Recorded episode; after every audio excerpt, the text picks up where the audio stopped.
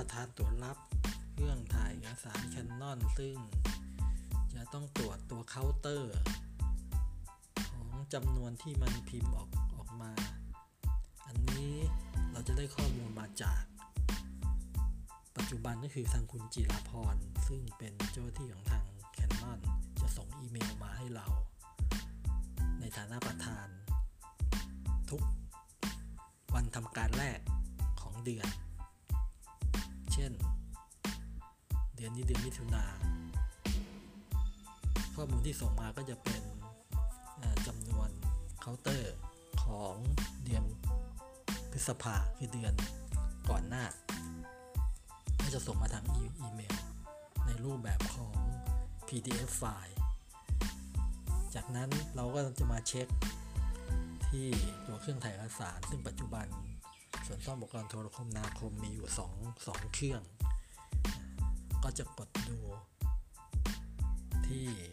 หน้าปัดเทียบกับข้อมูลที่เรารับมา ซึ่งแน่นอนข้อมูลที่เรารับมาจำนวนตัวเลขมักจะน้อยกว่าที่ปรากฏอยู่จริง เพราะว่าเป็นข้อมูลที่ทาง Canon เขาดึง เมื่อ ปลายเดือน ที่ผ่านมา เพราะฉะนั้นตัวเลขจะไม่เท่ากันกับที่ปรากฏบนจอแน่นอน อันนี้คงเข้าเข้าใจ ส่วนเครื่องถ่ายอสารเรามักจะแนะนำให้เปิดทิ้งไว้ตลอด 24 ชั่วโมง ไม่ต้องปิด เนื่องจากว่า เราไม่รู้ว่าตลอดเวลาจะมีใครใช้งานบ้าง กับเราไม่รู้ช่วงเวลาที่าง Canon เขาจะดึงข้อมูลไปเมื่อไหร่ เพราะฉะนั้นทาง Canon ก็เลยบอกมาว่า ผมควรจะเปิดไว้ตลอด 24 ชั่วโมง เพราะมันจะมีโหมดสแตนบายอยู่พอเกินเวลา time out ที่ระบบระบุมันก็จะเข้าสู่สแตนบายเอง เอกสารการตรวจรับอันนี้หลังจากที่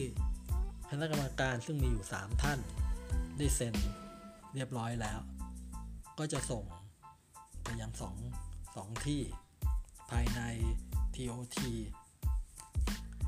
ก็จะมีคำสั่งอยู่ว่าส่งไปที่ไหนบ้าง ซึ่งปัจจุบันจะให้ทาง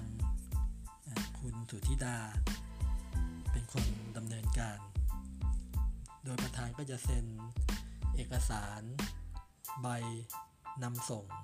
หนังสือกำกับไปด้วย เราควรจะเก็บเอกสารตัวนี้ไว้ เผื่อว่ามีปัญหาอะไรจะได้อ้างอิงอ้างอิงได้ หลังจากจบงาน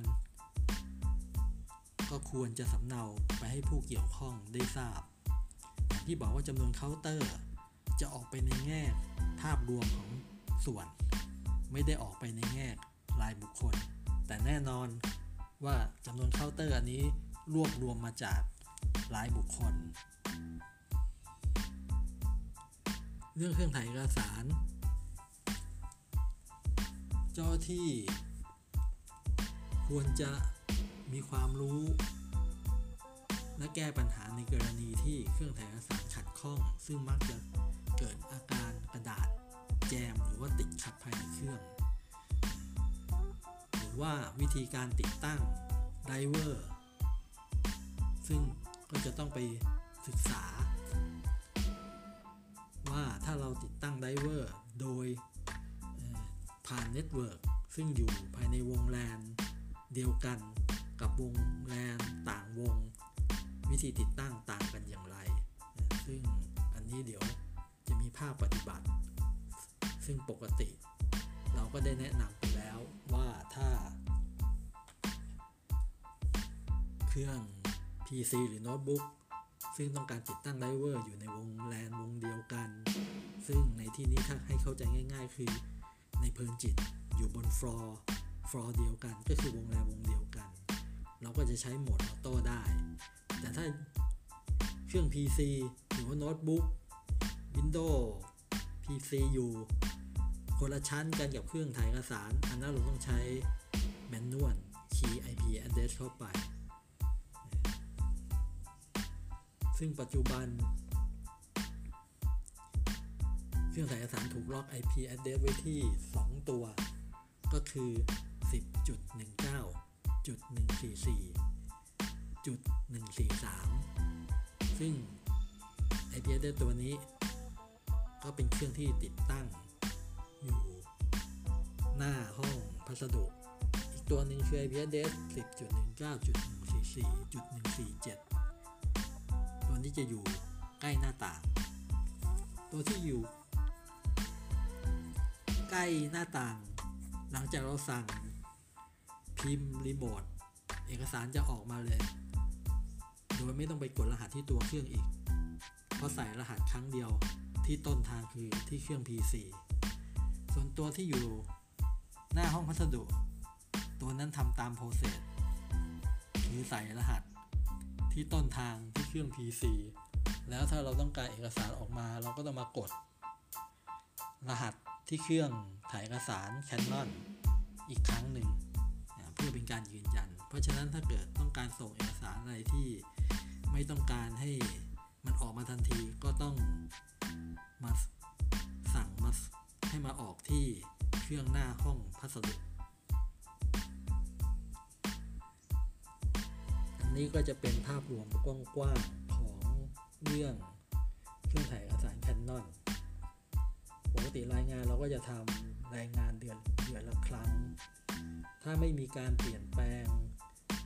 รายชื่อกรรมการทุกๆเดือน เราก็จะมาทำ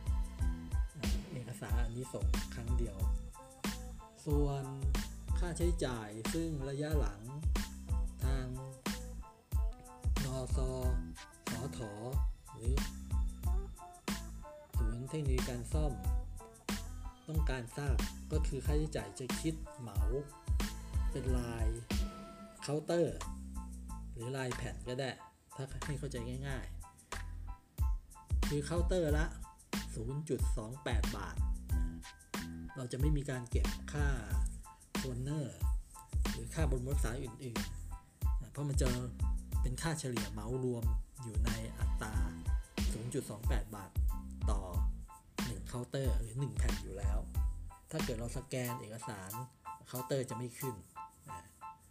เพราะฉะนั้นเราถึงแนะนำให้ทำการ